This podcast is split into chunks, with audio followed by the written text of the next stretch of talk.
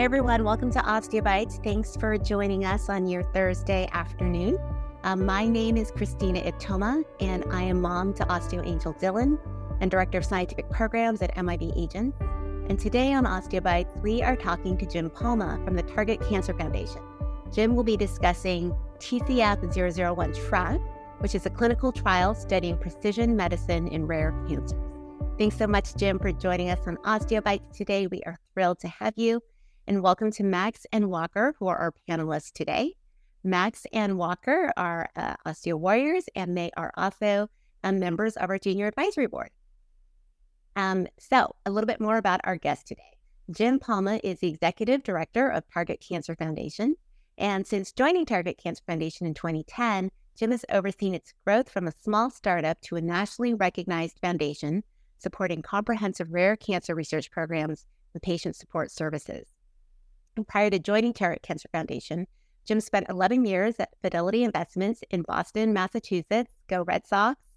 And Jim is a member of the board of directors of the National Organization for Rare Disorders, otherwise known as NORD.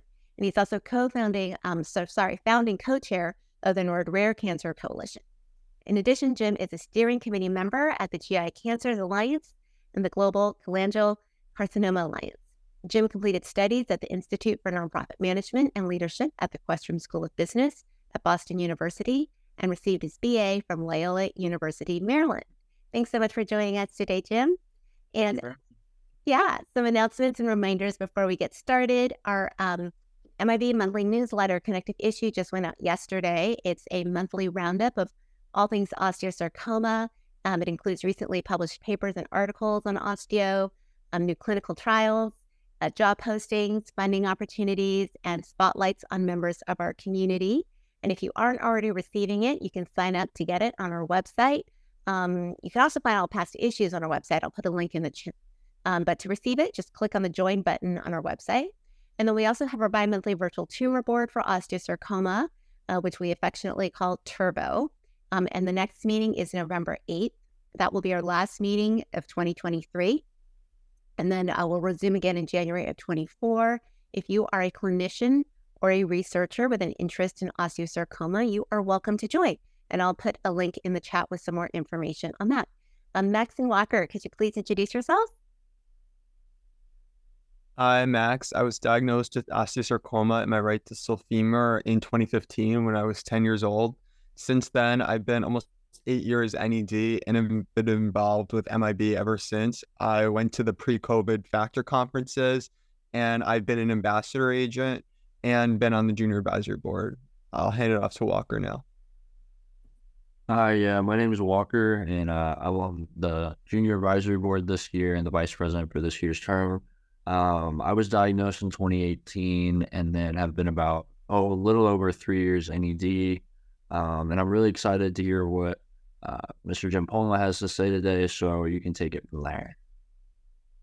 Great. Well, well, thanks everyone. Um, thank you, Max. Thank you, Walker, um, for being here today. Thank you, uh, Christina, for inviting me to be here. I, I really appreciate it. Um, and I've I've long been a fan of this organization, and maybe just a little bit of background. Um, several years ago, I had the opportunity to partner with the Broad Institute and the Count Me In initiative that was going on there when they were developing the osteosarcoma project. Um, and that was really my first introduction to this community. Um, but through that project, got to know many, many people in this space. Um, and of course, got to know Ann Graham, who uh, I immediately became a very big fan of. Um, just so so impressed with the work going on at MIB, but also uh, just really admired Ann and and how how she's built this organization. Um, so uh, we lost touch for a little while, but then at ASCO this year, like so many things, we bumped into each other in the hallway.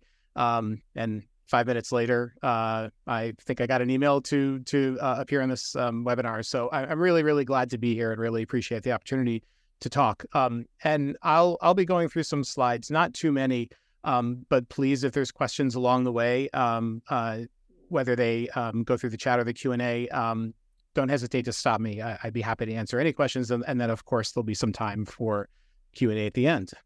Just by way of agenda, um, I'm just going to give a little bit of background on Target Cancer Foundation and, and who we are. Um, and then I'll be talking primarily about the TRACK study. Uh, like Christina said, really giving an overview of it, talking about inclusion and exclusion criteria, um, and how the study works from an enrolling patient perspective.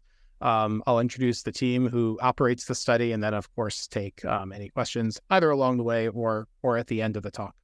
So, um, by way of background, Target Cancer Foundation is a rare cancer um, research and patient support foundation, and we really focus on rare cancers broadly. Um, so um, we don't look at any one particular type of rare cancer. We really try to focus on our efforts on the the elements and the challenges of rare cancers that are very consistent despite rare cancer type.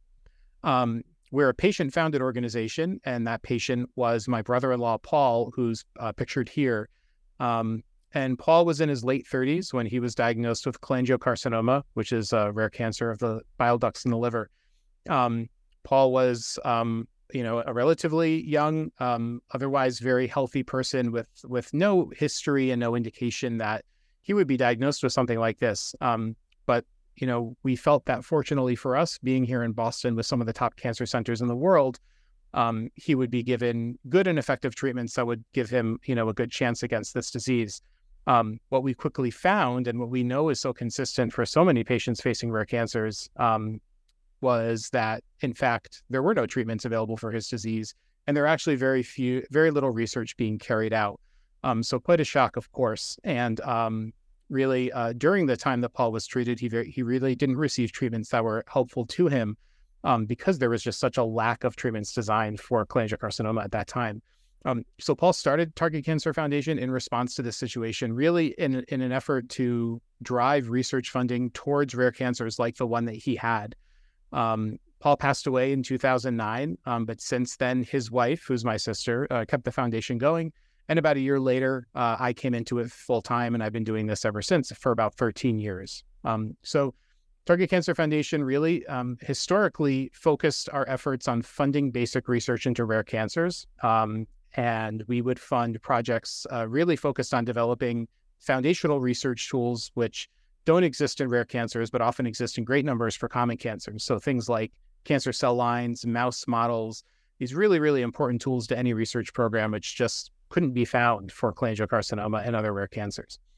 Over time though as we started working more and more with the patient community the these challenges that i was talking about that are so consistent among all rare cancers were really becoming more and more clear to us um, and really, those were challenges um, that included things like access to clinical trials, um, access to and awareness of biomarker testing, um, not to mention the isolation that can come along with a rare cancer diagnosis.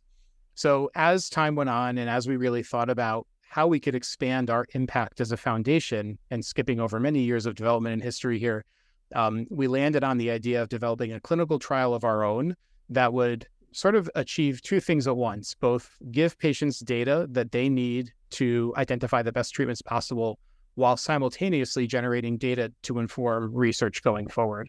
Um, so the result of that idea and what we put together is a clinical trial called TCF 001 TRACK, which stands for Target Rare Cancer Knowledge. Um, and TRACK is a prospective clinical trial uh, enrolling 400 patients with rare cancers or cancer of unknown primary. Um, and and just to to clarify, this is not a, a experimental drug trial um, more of an observational clinical trial, but a clinical trial nonetheless. So, just a few quick points that I wanted to start with. Usually, I put this slide later in the presentation, but I wanted to start here for a particular reason. Um, so, TRACK's enrolling 400 patients. 200 of those patients will be any rare cancer, and we define that as um, solid tumors and lymphomas. Incidence of six per 100,000 per year is about 20,000 patients per year uh, 100 patients with cholangiocarcinoma and 100 patients with cancer primary. Um, and that's for patients in the US aged 18 and older. Um, so I wanted to just stop there and say it's not lost on me for a moment um, that I'm giving this presentation uh, on, you know, the MIB osteobite series. Um, and I, of course, am fully aware that osteosarcoma is is a type of rare cancer that, um, you know, very much impacts the uh, community of patients under the age of 18. Um, we're you know so it's it's not for a lack of awareness or certainly not for a lack of caring um, that we have this age restriction in the study really as a small foundation um, developing our very first clinical trial um, which was a pretty significant effort we really needed to make sure that we could prove this concept operationally in building the trial and then from there have the opportunity to expand we hope to um, other age groups as well as other populations outside the US. Um, so it's something that's very much on our radar, but is not in place at this time. And I just wanted to take a moment to mention that um, before we move forward. So, like I said earlier, TRACK um, has parallel patient impact and research impact goals. Um, so I'll talk about the patient impact side first. Um, so TRACK use is a is a fully decentralized remote clinical trial. So what that basically means is um, often clinical trials uh, require patients to travel to a particular clinical trial site to enroll and participate in that trial. Uh, what we've been able to do here is utilize remote consenting so that patients can fully consent to and enroll from the trial, enroll into the trial from wherever they live, and really from their homes. Um, so it doesn't require traveling to a clinical trial site. Um, anybody in the U.S. from wherever they live can enroll in this trial, um, and and that's something that we built into the study solely because we know that a limiting factor for people um, participating in trials is geography. Um, not everybody lives uh, in or is right around Boston like I am, where I have access to these institutions just down the street. Um, Second, we wanted to make sure that we were addressing that um, barrier to clinical trials of biomarker testing. And of course, biomarker testing is an, an incredibly important tool in identifying, you know, what what mutations are driving any one individual's cancer, and then are there drugs available to target those mutations. Um, so we were able to partner with Foundation Medicine um, on this study to ensure that all patients enrolling receive uh, genomic profiling, or also known as biomarker testing, also known as next generation sequencing, many names. Um, but all patients enrolled would receive um, comprehensive genomic profiling of tissue and blood through Foundation Medicine, and they would receive that at no cost. So, really trying to remove that cost barrier, which is a very significant one, especially in rare cancers where there's less evidence to drive insurance reimbursement for testing. Um, one thing I want to point out for the osteosarcoma community is that um, rather than the Foundation One CDX tissue test, which is the typical sort of solid tumor tissue test that Foundation runs, we actually run the Foundation One heme test for all sarcoma patients um, because the heme test has a slightly different assay that looks more specifically for fusions that are present and actionable in sarcomas um, versus the Foundation One CDX tissue test. So, same process, really no impact for a participating patient, um, but that is sort of a specialized test that patients um, with any type of sarcoma would get in this study. Um, finally, the the the next um, challenge that we wanted to address is that very often people receive biomarker testing of of tissue or blood. They or their doctors get the reports back, um, but then h- how do you interpret these reports? And it's not always easy to do. Um, and I think that's especially true for an, a general oncologist who's seeing patients with all different types of cancers you know, versus a very, very specialized oncologist who's only looking at, a, at a particular type of cancer and may be very, very well versed um, in the implications of this report. So what we've done is we've developed a virtual expert molecular tumor board um, who on, meets on a weekly basis, and we provide them with the reports from the foundation tissue and blood testing as well as a patient medical history, and they have a very in-depth discussion uh, and the result of that discussion is a list of treatment recommendations along with rationale and references. And those recommendations go back directly to the patient and their treating physician. Um, at that point, it's up to the patient and their treating physician to make decisions about whether or not they'll take those recommendations. Um, so we're not requiring in any way that people have to take our recommendations. Um, we're not supplying drugs or anything like that. We're making the recommendations in the hope that they'll be considered and ultimately taken because, of course, we feel that these molecularly targeted recommendations based on genomic reports can be very powerful. Jay, getting to this, I noticed it's the it's one year is kind of the time frame. Yep. Uh, but let's say you have a, a, patient that does have a recurrence within that one year. Um, so does can they continue to send samples? I think blood is continued to be sent, but tissue samples, like multiple tissue samples, can be sent. Generally, um, we only do tissue at baseline. Um, there could be exceptions to that, but our sort of general protocol is that we do tissue once, but then we repeat blood over that year that follows these initial steps. Um, and and really, the the blood test, um, I think, more and more with time is becoming um, both a complementary test to tissue, but also um, a very sufficient test for for detecting, you know, um, whether it's existing or new mutations um, that are that are circulating. So um, there may be occasions for us to repeat the tissue testing, but our general protocol is to, in that year that follows, repeat the blood testing one to two more times. Um, and if those re- resulting reports show a difference from the original ones or new actionable mutations, our molecular tumor board will provide new recommendations based on that. I think that's great. I mean, I think the blood um, thing is great because it could potentially also help monitor, provide like kind of early alert, right, to recurrence.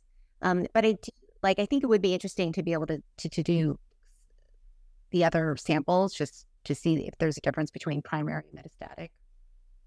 Yeah, it's a great point. Um, and I think, you know, we, we have a lot of, based on what we've learned in the study so far, it's opened our eyes to a lot of different directions that we would love to take this in either add-on cohorts or future studies, um, and certainly looking at tissue over time as one. Of course, the challenge with tissue is that it does require repeat biopsies. So the the convenience of blood is it, is that it's very convenient. Um, a blood draw is, is not not as um, as difficult for a patient as a new biopsy would be. So um, that's the other the availability of tissue is also a limiting factor in doing um, tissue at multiple step uh, multiple times. Yeah, yeah, likely probably just at recurrence if there was like a surgical. Um, yeah, yeah, and at that point, what we would do is sort of evaluate it um, with our PI team to see if there's a possibility of running a new tissue test at that point. Great, thank you. Of course. Um, so yeah, so like I said, we're we we are following um, all enrolled patients for at least a year after these initial steps that I described, and potentially repeating um, the foundation blood testing a few times.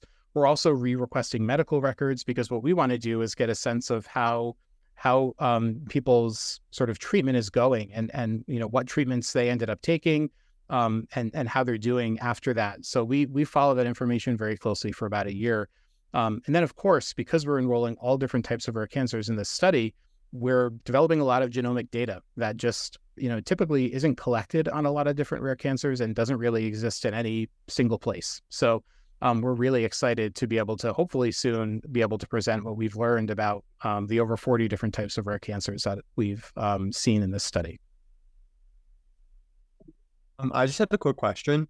Sure. So when you collecting the tests and providing feedback for treatments, are you collaborating with the patient's oncologist too, or are you going straight uh, between track and the patient?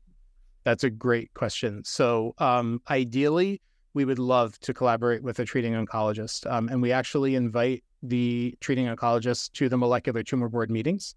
Um, unfortunately, the reality of um, I think scheduling and just just the difficulty and and, and very busy schedules is that we we don't get a lot of uptake on that, but it does happen occasionally. Um, even if um, oncologists can't make the molecular tumor board meeting, we do offer that they can connect with our PIs and molecular tumor board members afterward if if they want to. Um, and that does happen, um, you know, with some regularity.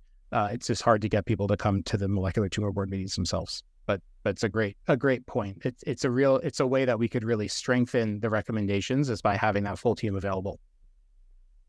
So I promise I won't go through this whole slide, um, but I wanted to just talk about some key points on inclusion criteria for this study. And despite all of this tiny text, we tried very hard in developing the protocol to keep the inclusion criteria as minimal as possible. We we don't we wanted to lower the barrier to entry to, to this trial, not not make it more difficult.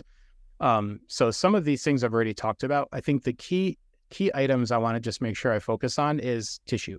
So available tissue for testing is a required element of enrolling into this study, um, and that tissue has to be um, 18 months or less old. So we wanted to make sure that we were um, looking at tissue that would, you know, most accurately represent what's driving any particular patient's cancer at, at that time of their enrollment. Um, and 18 months was the number that that our PS came up with. So um, anyone enrolling in the study has to have tissue available for us to run new testing on.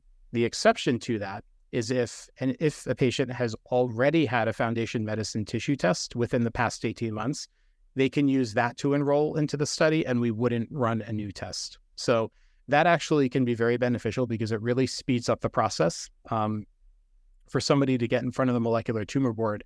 Um, so basically, the probably the two biggest inclusion criteria are either having available tissue for new testing or an existing foundation medicine tissue test that's been um, performed in the past 18 months. And the reason it has to be foundation medicine is because that's the testing partner for the study. So, you know, we're we're developing data that's consistent through that particular type of test.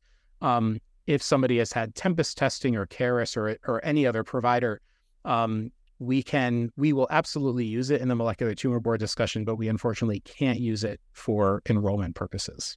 Um, so uh, that's that's just one one point. Um, one other point I wanted to make specifically for this discussion, um, but this I'm, I'm going to make it very uh, broadly because I'm not an expert in any way on this. Um, but one of the things that I has come up before is that very often um, for in in cancers of the bone, um, my understanding is that the samples that are taken um, and then submitted for tissue testing have been decalcified as sort of just a matter of protocol um, by the institution pathology department. And the process of decalcification can um, very negatively impact the later ability to run uh, genomic testing. So, like I said, this is not my expertise. I'm not a pathologist, um, but this is something that's come up in our study quite a few times. And if anybody watching today or watching later would like more information on that, I would be happy to go back to our team at Foundation Medicine to get some some real sort of criteria about how that works. Um, because I do know that it's it's something that happens somewhat regularly in this study. And again, I think for osteosarcoma specifically, it's something that probably happens even more um, than in other types of cancers. So I wanted to just mention that. Of course, that's a part of the process that um, patients or, or, advocates or caregivers have no real control over, but could be something that a physician may um, sort of reach out to their pathology department on um, to make sure that the tissue is preserved in the right way. Yeah, that's a great point, Jim. And we've actually worked with um, a couple of pathologists who work often with osteo samples, and I think they have um, they do have some documentation around some gentler decals um, that can be used to kind of help try to preserve the sample. Um, and so we're happy to kind of share that information as well, or just point people to some resources yeah. on that. But that's really great about being able to still enroll in the study, even if you've already gotten um, a test from FMI, and you would still be eligible for the molecular tumor board. Oh yeah, which is a really great benefit and and we would still do the blood testing as well. Um, you there just wouldn't be any need for a new tissue test, eh, which of course also has the benefit that we're, we're not using tissue that's stored because obviously that's very very important to preserve as much of that as possible. Um, for exclusion criteria, re- really nothing um, nothing here that I would point out in the same way I did before. Um, again, we really tried to keep these as minimal as possible um, and, and really as standard as possible. So, so very little here. I think that would fall outside um, what you would typically find on, on most clinical trials. Um, I wanted to just mention a few things so um, that we've we've implemented into this study. So this study is a very dynamic process, and we're trying always to respond in real time to what we're hearing from people who are participating um, and the challenges that they're facing and try to alleviate those. Um, so one thing that we did after we launched was we added a genetic counselor to our molecular tumor board. Um, we're not running germline testing at Track, but um, uh, there, there's a, a, much better evolving understanding of the sort of hereditary implications of what you see in a genomic test. Um, and since we're running the genomic testing, we have a genetic counselor now who can advise on on what she's seeing in that genomic testing, and just give general advice about you know uh, maybe suggest that a patient pursue germline testing based on what we're seeing in the genomic test results. Um, one one of the other issues that, of course, we were very aware of is that if we make recommendations for treatment in the molecular tumor board, um, of course, the patient and doctor have to actually acquire that treatment, which can be very very difficult and costly especially if it's something off label. So we have a medical acquisition specialist whose job on the study is really just to partner with patients, work directly with them to appeal to insurance companies for coverage. And if that coverage is denied, appeal directly to the drug companies for compassionate use. So trying to just help beyond that recommendation, help people actually get the treatments that we're recommending if they want to. Um, you know, during this study was developed before COVID, and of course, um, you know, the remote nature of it really sort of lent itself to to what we all dealt with during COVID, um, especially around blood draws. So we, you know, um, we heard from patients that going to the hospital for a blood draw or even going to a to a lab to a quest was was very difficult. Um, so we we um, set up a partnership with a mobile phlebotomy company. So now, whenever there's blood testing done in the study, um, we send a phlebotomist directly to the patient's home um, if the patient chooses, um, and that phlebotomist will will take their blood, put it into the foundation kit, and send it off. Um, so trying to again to eliminate all of these barriers to participation and just make it as easy as possible. Um, and I mentioned the Foundation One heme test. That wasn't a part of our original design, but as we realized um, its importance in the sarcoma community, we implemented that test within the study as well. Um, this is great, Jim, because it's really kind of taking into account kind of everything from a patient perspective and the potential barriers, which is fantastic. Um, and you might have already mentioned this already, but I might have missed it. So, sorry for the blood draws. How often um, are you looking for samples to be sent? So we would do a sample um, at enrollment. So those first initial enrollment steps would include a tissue test um, if someone doesn't already have one, um, and then a blood test. Then in that year that follows those initial steps, the blood we may look to do one to two more blood tests, and that really depends on specific events in in the patient's sort of ongoing treatment. So that might be uh, a full or partial remission, uh, it might be a recurrence. It could be initiation of a new treatment. Um, we have sort of triggering events that would lead to a new blood draw. But I think for most patients in this study, it's once or twice in that year that follows. Uh, and this is just the study so far at a glance. Um, we've enrolled 152 patients from 41 states. Uh, so really, you know, kind of seeing the promise of this fully remote trial playing out um, as we're reaching um, almost entirely across the country. And we're very determined, of course, to get to all 50 states. Um, and we've seen about 40 different types of rare cancers, including osteosarcoma in this study. So I want to move into uh, just walk through exactly how this works. Um, and we've had a few questions about that already. Um, but before I do that, I just wanted to pause um, and see if there were any other questions on that first section or anything else that's come in. Not yet, but but everyone, please feel free to add your questions to the Q and A. Okay, so this is really how track works from the enrolling patient perspective. So um, essentially, this is a very patient is an entirely patient driven process. So if somebody was interested in enrolling in the track study, what they would do um, is go onto our website and there's sort of a form and an email address or a phone number. And they would contact us directly to express an interest in the study. We want part of our, uh, a member of our study team would then follow up directly and have an initial phone call to talk more about the study and go through all the details of it. Um, and if the person is still interested at that point, um, we would send them a link to an online consent, um, which they can then take as much time as they would like to read. Um, and if they've read the consent and they're ready to move forward, they could sign that consent electronically. And now um, we've started the process of the study. Um, shortly after, that person would receive a package of information from us, which includes things like HIPAA forms and tissue consents and all of those things that we need to start doing the work on our end to collect information about that patient. Um, at the same time, um, so or simultaneously, what we would be doing is contacting the treating institution to request medical records. We would then send an, a Foundation Medicine tissue kit to the institution's pathology department to request that they send tissue to Foundation for testing we would then send a blood kit directly to the patient um, and then set up that mobile phlebotomy appointment so that we can get the blood uh, testing process going as well. Um, all of that happens at the same time. So hopefully we're getting the medical records back very, very quickly. Sometimes we do, sometimes we don't. Uh, it depends on the institution. Um, and then hopefully they're also responding quickly on the tissue request and the blood usually happens, you know, relatively fast. So all that information then starts starts moving. Um, the med records come to us, the tissue gets sent to Foundation, the blood gets sent to Foundation, and those tests start going into process and being run. When all of that information comes back to us, we then trigger the molecular tumor board process. So, like I said, our molecular tumor board meets once a week. Um, and every week we'll have probably between two and four patients that will present to the molecular tumor board, just depending on, on what we have available. Um, so as soon as we have an FMI report available and a, and a, complete medical history, we then present the patients at that meeting. The MTB has their discussion, and then we develop this report that goes back out to the patient and the treating physician afterward. Um, if the blood comes in first, we'll have the first meeting about the blood, and then we'll have a repeat meeting to incorporate the tissue and vice versa. We love when they both are in at the same time because that allows for the most complete discussion, but that's very hard to coordinate.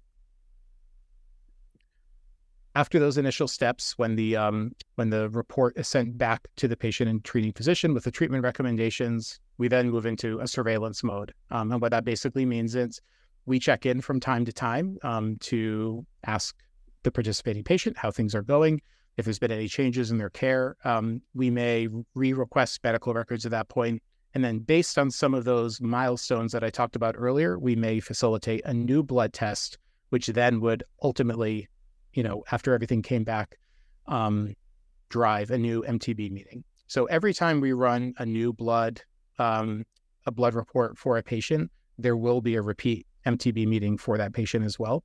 So a patient participating in track may have, you know, three or four um, uh, MTB discussions about them um, and three or four sets of reports that would come back to them as well.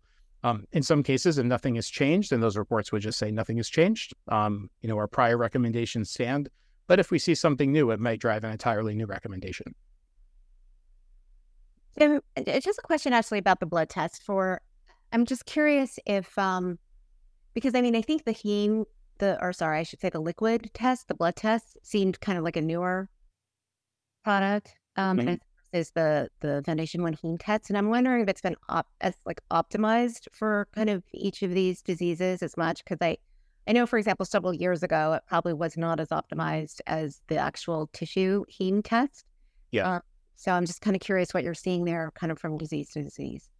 Yeah. So blood, I think you know we're I think the community is learning more and more about it, and that test is being optimized. Um, it did receive FDA approval I think it was in 2020, um, you know, for for the use that that foundation uses it for. Um, and I think you know a lot of the data that's coming out now, the sort of blood tissue concordance shows that you know in, in many cases the blood um, really is a very accurate sort of indicator um, of of what mutations are driving cancer. The the sort of exception to that is that different types of cancer shed DNA into the blood differently. So I do think that for certain types of cancer, the blood more more consistently provides that accurate look, and for certain types, it it might not.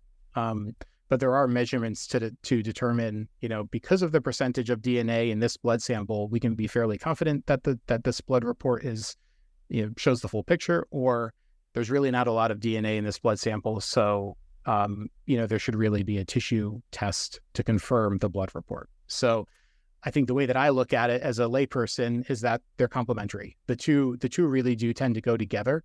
Um, and our sort of approach to it in this study is that we'll always we have that baseline tissue, and that's why I was saying for enrollment, you know, the biggest inclusion criteria is that there is tissue or a tissue test, and then we're doing blood as a, as sort of a, a complement to that.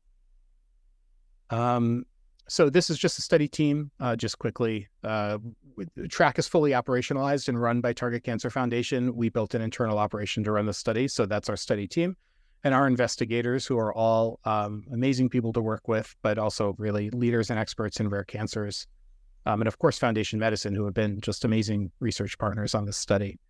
Um, and I've been talking a lot about the virtual molecular tumor board, um, and as as much as it's like this completely fascinating and um, you know really enlightening discussion every week, it's a Zoom meeting like anything else um, with people from across the country. Um, but this is the group who participates, and and really we're just we couldn't be more fortunate to have such a, a, a talented group of people and, and just so many experts who are willing to participate in this with us. And that's the end of my slides. Um, I'm just putting this up here. Uh, you know, like I said, the first step for someone who was interested in track would be to um, reach out to the track team directly. Um, Mary Oster is the person who fields the majority of those uh, inquiries, um, and she's she's terrific um, and would discuss the initial steps in the study. Daniela uh, Alanalua is um, a newer addition to the team who's also just doing great work, more on that ongoing process of participating in the study. Um, we have a direct line for people to call, and there's also a form on our website at targetcancerfoundation.org slash track. Um, and you know, maybe just in closing, I would say, you know, this, like I said, we're we're a little bit unique that we're an advocacy foundation driving this trial. This is typically something that um, that is run through larger academic institutions or pharma companies. but our hope is that through a, an advocacy initiated trial and one that was very much defined by patient experience as well as um, given input by patient advisors throughout the development, um, you know, that we've put something together that really represents the needs of this community of rare cancers um, as much as possible. So we're always open to input and feedback, um, but certainly hope that this is something that's of benefit for uh, for those who are interested. So I'm happy happy to take any questions anybody might have. Thanks so much, Jim. I think I mean this is a huge accomplishment getting this uh, study up and running, and you can tell um, that it. You mentioned it. You can tell that it's been patient driven, kind of based with all the kind of parts of the trial that you've already covered. So, um, thank you. Thank you. Great. I think we had one question come in. Walker, Max, you want to take that one? Um, there was a question in the Q and A that just asked that uh, what entity is the responsible institutional review board? Is there an independent supervision slash data safety monitoring board? Yep, that's a great great question. So um, we're governed by uh, Western IRB, which I think is now WCG IRB. Um, and that's a central IRB approval. So the the IRB approved site for track is Target Cancer Foundation. We're fully remote, so we don't have IRB approved physical sites. Um, that was part of the original design, but then um, in time we decided that we would be a, a, fully fully remote study. So a little bit unique in that we are the our foundation is the IRB approved enrollment site for the study. Um, there is not an independent uh, data safety monitoring board because we are not providing drugs uh, or testing drugs on this study. Um, we're we're making recommendations for um, approved therapies or clinical trials. Um, so so that's not part of our protocol to to have that board ourselves. Rather, that would be covered through whatever um, you know. If it was a clinical trial, through the the um, DSMB for that trial, for example. Uh, Jim, I had a couple questions around the the matching therapies part because I think, from what I'm understanding, a big component of this study is kind of tracking um, outcomes based on whether or not there were matched therapies and if the patient kind of followed any of the recommendations coming out of the um, tumor board. And um, so I think there are a couple questions here. One for disease, uh, and I know there are probably differences uh, across diseases, but for a disease like osteosarcoma, often there are no druggable mutations, so there aren't many matched therapies that come up.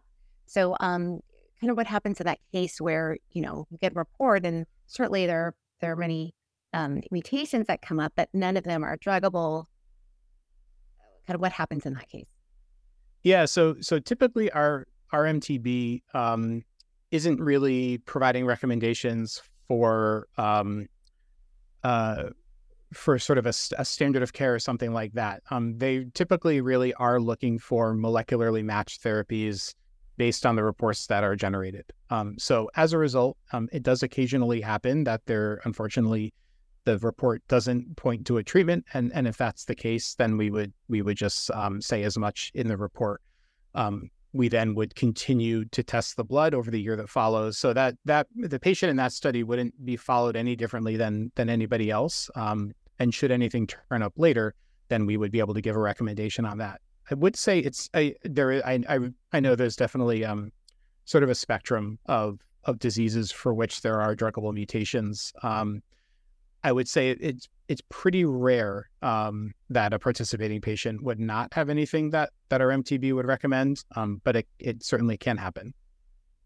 And um, and then you had mentioned that there is follow up with the patient afterwards because I'm just kind of curious then how you are following up to see if the um, recommendation was followed and um, and what match therapy they were on. So is, is it a combination of following up with the patient and then also um, the medical records? Yeah, yeah, uh, uh it's primarily the medical records, but we do keep in touch with participating patients. You know, mostly just to to keep in touch. Um, you know, because we've we've developed a relationship through the study, and and now we want to know, hear from people um, you know, about what what their experience is and, and where things are. But the sort of definitive source of information is always always um, the medical record. So you know, we'll we'll collect that multiple times over the course of the study. Um, and I don't know if you can share this yet, but do you kind of have a sense of what percent of of patients do end up um, following one of the recommendations and ending up on a match therapy? And or are you able to tell if they aren't, kind of what the reason is. If it's just because, you know, they didn't they uh, didn't want the side effects, you know, from the therapy, or one of the barriers that you mentioned is that they weren't able to procure the drug. Yep.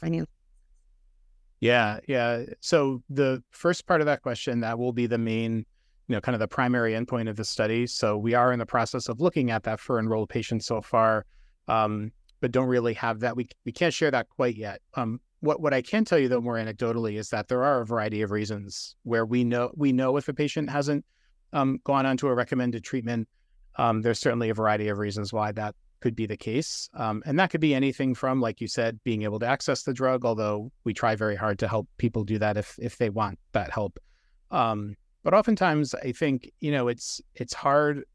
It, it's there's a lot of benefits to being a fully remote study. One of the challenges of a fully remote study, and I think as a community, we need to figure out how to do this better, is engaging with the physician. And Max asked this question earlier, you know, how how are we connecting with the doctor um, and not just sort of sending a report from this outside group that is, you know, is making a recommendation that they might not be familiar with or uh, might seem a little bit out of the box. Um, so that can be part of the challenge. Um, it's just getting the doctor's attention, um, but also helping to sort of explain the recommendation in a way that might lead them to implement it, or you know, if if they agree with it. So that relationship, I think, is one challenge that in you know in real time we're really trying to think through and better address because that can be a very big barrier. Just just like I said, getting people's attention on this is hard. Although patients who are participating in this study, like I said, they they drove the process, and I think very often they're bringing this report to their doctor and saying, "Okay, explain this," um, or you know, why aren't we following this? So um, you know, we never want to expect that the patient would be the one who has to advocate for this, but I do think that oftentimes in rare cancers that does end up being the case. Um, and patients, we hope, are very empowered with this information to to help make treatment decisions. Um, so I love that this is so inclusive of all rare cancers, but you know, one of the challenges can be just getting a large enough sample set to study a specific disease. Yep. Um, and so just kind of thoughts on that, because even with with the uh, the goal of 400 uh, for enrollment, 200 of which are other cancers that are outside uh, carcinoma and um, unknown um, unknown primary.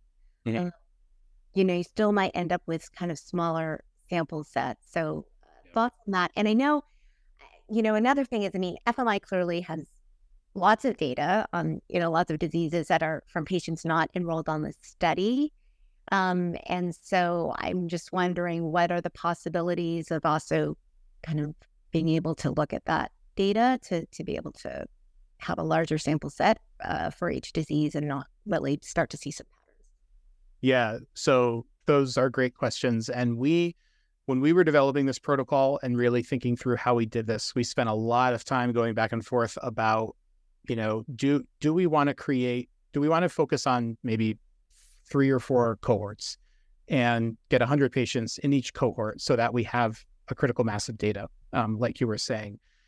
And we thought a lot about it, but really, our PIs, um, I, I think they really operate under the philosophy that you know when when you're looking at the genomics um, you know, tumor type, of course, is always important, but really we're we're trying to think about how how these mutations are driving therapy. And as a result, you know, you can develop a basket study like this that's looking at many, many, many different types of cancer, but sort of come out with a primary endpoint like one that says, well, you know, in rare cancers, X percent of patients were matched to molecular therapy, and their outcomes compared to those who were not were, you know, showed this differential. And I know I'm being very vague here, but essentially the the determination by our um, ac- academic sort of leadership was that in rare cancers there's an opportunity here to look very broadly um, and sort of as sort of an umbrella, um, taking in all different types of rare cancers. And even if we're not developing genomic data on 50 patients with any particular type of rare cancer, we're developing this data across the board, but we're also coming up with this greater sort of support for the use of molecular testing in determining treatments for rare cancers. So um, I can tell you among those 40 types of rare cancers, you know, for some types, we may have 50, 60 or, you know, 50 or 60 patients and many, many of them are N of ones. But, you know, I think as as we've been running this study, having the ability to reach so many different communities um, has really been it's really been pretty amazing. Um, and we're really glad that we can open this up to the entire rare cancer community instead of only having to focus on two or three or four. That makes sense. So it's really kind of also kind of making a case that being able to kind of look at the molecular profile and then kind of leading to suggested therapies that that's kind of a good model for treatment that can end up with better outcomes. I, I think that's that's really our hypothesis, um, and I would say that while while the MTB meeting, of course, you know our medical history has medical history and family history and tumor type and all of those different things. Really, the discussion is guided by the genomic reports um, and, and the mutations driving the cancer more so than saying, well, because this person has cancer X, they should receive treatment Y. Um, and and that's that again has really been the philosophy of of this group. I think in their own practices, but also in coming together on this study to help us operate this. Yeah, you know, another um, kind of leading to that because I think one of the challenges too in rare diseases and particularly pediatric rare diseases that you know it is really hard to get um, drugs um, approved. And um, I actually just saw something yesterday, and I think she's one of the uh, track investigators, Dr. Uh, Razelle Kurzrock. Yes. Uh, and she had kind of posted something about, um, you know, uh, kind of this idea that uh, kind of looking that it's not the actual uh, type of tumor or like that anatomical location is not as important as the uh, genomic profile. And so, for example, um, like larotrectinib was kind of the first drug that was kind of approved for a specific mutation as opposed to disease site. Um, and she had posted something, I think, about potentially ALK being another kind of example of that. Yeah. So I'm also just kind of curious how, like in this study, kind of being able to slice and dice, and not not even so much by disease type, but really just kind of by the genomic profile. Well, I think you know, from my perspective, one of the most encouraging and hopeful things I see in rare cancer treatment is the fact that there's now, I believe, nine FDA approved tumor agnostic therapies. And larotrectinib is, was the first one, and it, I, I, think it remains one of the best examples. Um, you know, it, it's very, like you said, it's very hard to get drugs approved in rare cancers. Um, the then there's a million reasons for that, and we all know what so many of those reasons are. Um, but if there's a tumor agnostic therapy, and if we're able to use genomic testing to identify a patient who otherwise has no standard of care, but has an NTRK fusion and now can get on larotrectinib, which happens to be, you know, uh, studies have shown a very, in a lot of ways, effective drug, um, that's a huge opportunity for a, a patient in a rare cancer that might otherwise not have enough attention to have that drug developed just for it. So, um, I think the spirit of that is what drives a lot of what we've put together here, um, not only for tumor agnostic therapies, but I'm very excited about tumor agnostic approvals. I, I think I think it's sort of the wave of the future in a lot of ways. Um, and again, I think it offers a lot of hope that we don't we don't have to follow kind of the drug development map the way that it's gone forever. We might be able to leverage these approvals in ways that can help people right away, but they have to get tested, um, or else or else we don't know. Um, I just had a quick question. Um, what methods are you using to recruit participants? Are you going through nonprofits like MIB or are you going straight to clinicians? And I was also wondering if you offered the survey in other languages like Spanish. Those are uh, both really good questions. So um, our our primary recruitment model is um, exactly what I'm doing right now. Um, not that this is a recruitment um, webinar, but I, I, mean partnering with our um, advocacy friends in the rare cancer space, educating them about the study, and if they choose to, having them, um, you know, communicate information to their communities about it. So um, we're not really working. We don't have physical sites, so we don't have clinicians putting patients on the study that way.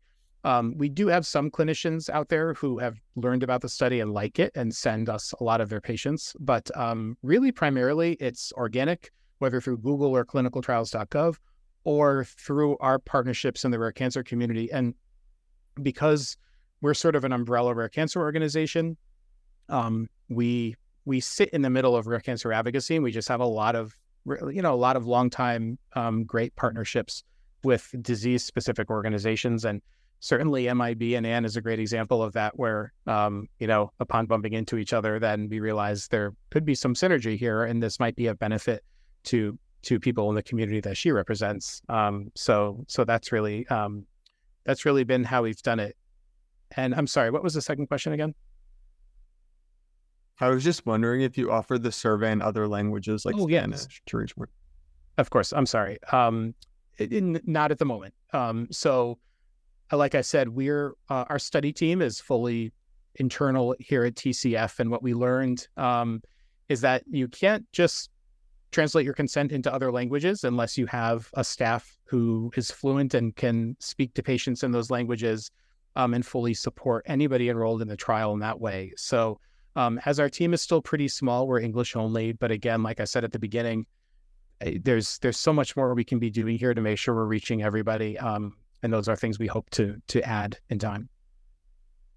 Uh, I had one question. Uh, I was just wondering. So, let's say you get the biomarker testing, go to the molecular tumor board, and then they come back and there's no really like approved therapies.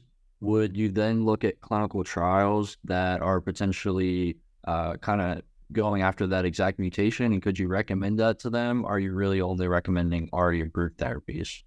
Yeah, no, we, I would say clinical trials are often um, prioritized at the top of the list for for recommendations. And again, you know, and actually, my organization just held a, a, a separate webinar two hours ago talking about why clinical trials are, you know, are so important in rare cancers. And I think, you know, when when there aren't available treatments, um, obviously clinical trials can offer um, so, some very positive options. So, um, really, our MTB tends to prioritize clinical trials um, when when making recommendations, along with on-label um, therapies as well. That's a great question. Um, Jim, I'm wondering when will the I, I know you're still there's you're still enrolling, so it's going to be a while until you have. But what is the plan for sharing the data and making that accessible? Yeah, so we'll as soon as we can, um, we will publish you know data from this study. Uh, so sort of do it through that format. Um, it I don't think it'll have to wait until the end of the study. I think we'll really we're we're going to try very hard to get a mid study publication out. So um, you know it's it's taken us some time to get to the first 150 patients, but we're actually our operation is so much smoother at this point that I think the second half of the study will enroll much faster. Um, but we won't have to wait until we've enrolled 400 patients to do that. We'll do a mid-study publication. I hope that will, um, you know, start getting this information out there. And in addition to all the genomic data and everything else, we've just learned a lot about what it means to operate a decentralized study in rare cancers.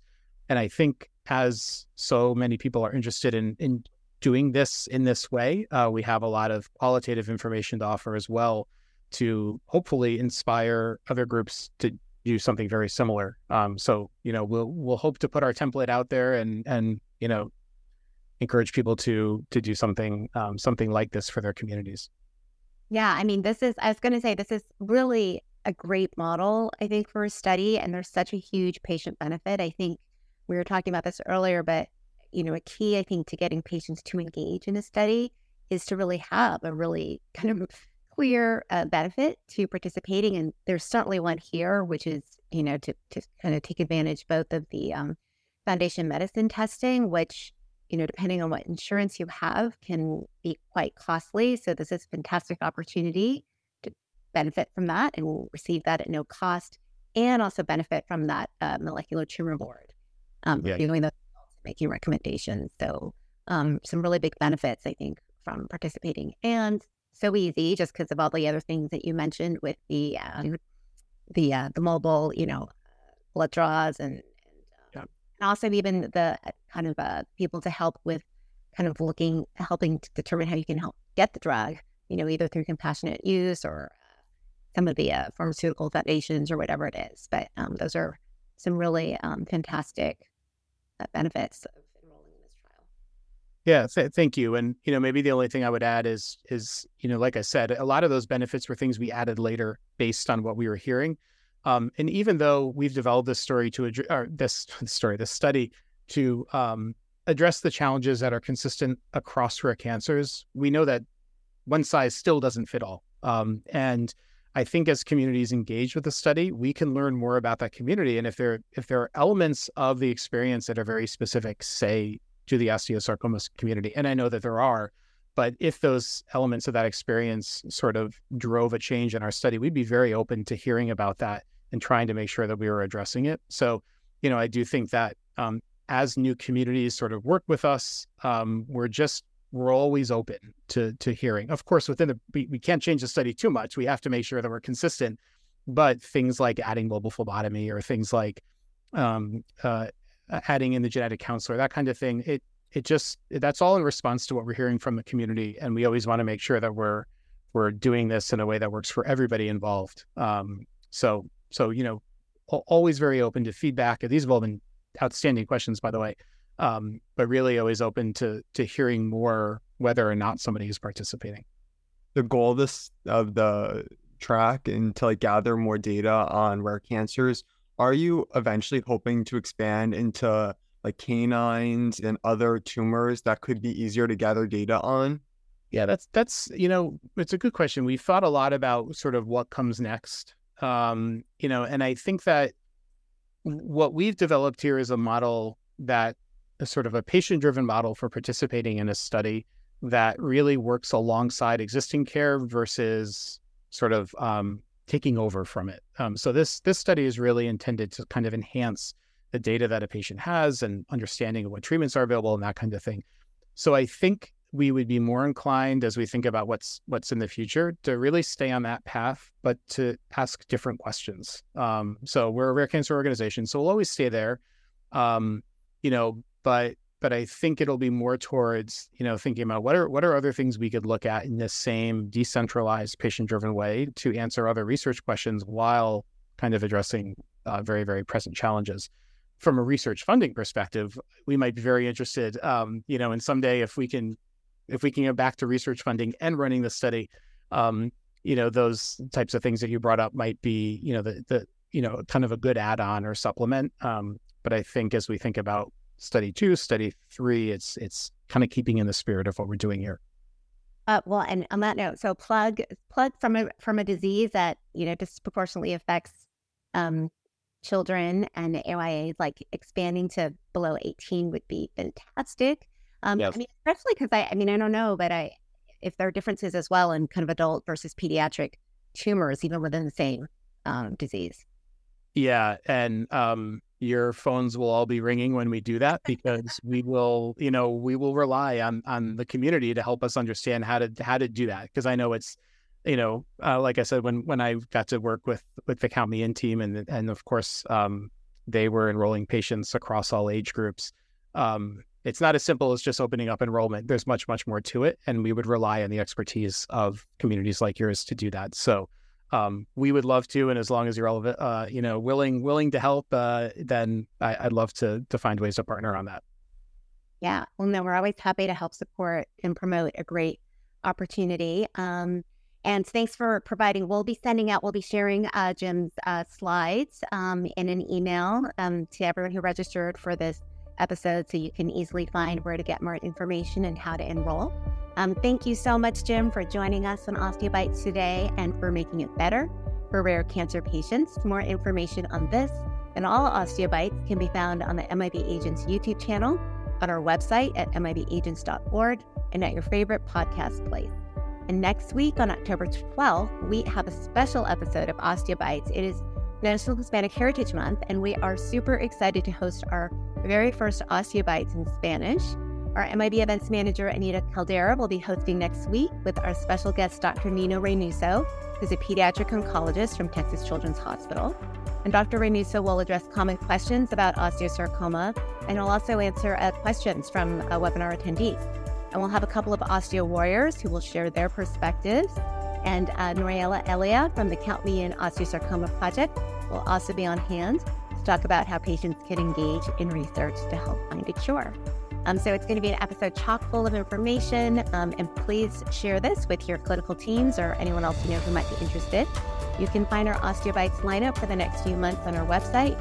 And if any ideas for future topics that you'd like to hear about, please share them with us at events at mibagents.org. Thank you again to Jim, Max, and to Walker, and to all of you for spending an hour with us today. Please spread the word about our Osteobites next week. Um, and then we have a new episode of our AYA podcast, Osteo, dropping on October 19th. Um, and then we'll be back with Osteobites on October 26th with Dr. Nilay Shah from Nationwide Children's Hospital. And he's going to be discussing an open clinical trial studying cabozantinib as a maintenance therapy for osteosarcoma. Um, so hope to see you back here on Osteobites. And thanks everyone and have a good rest of the week.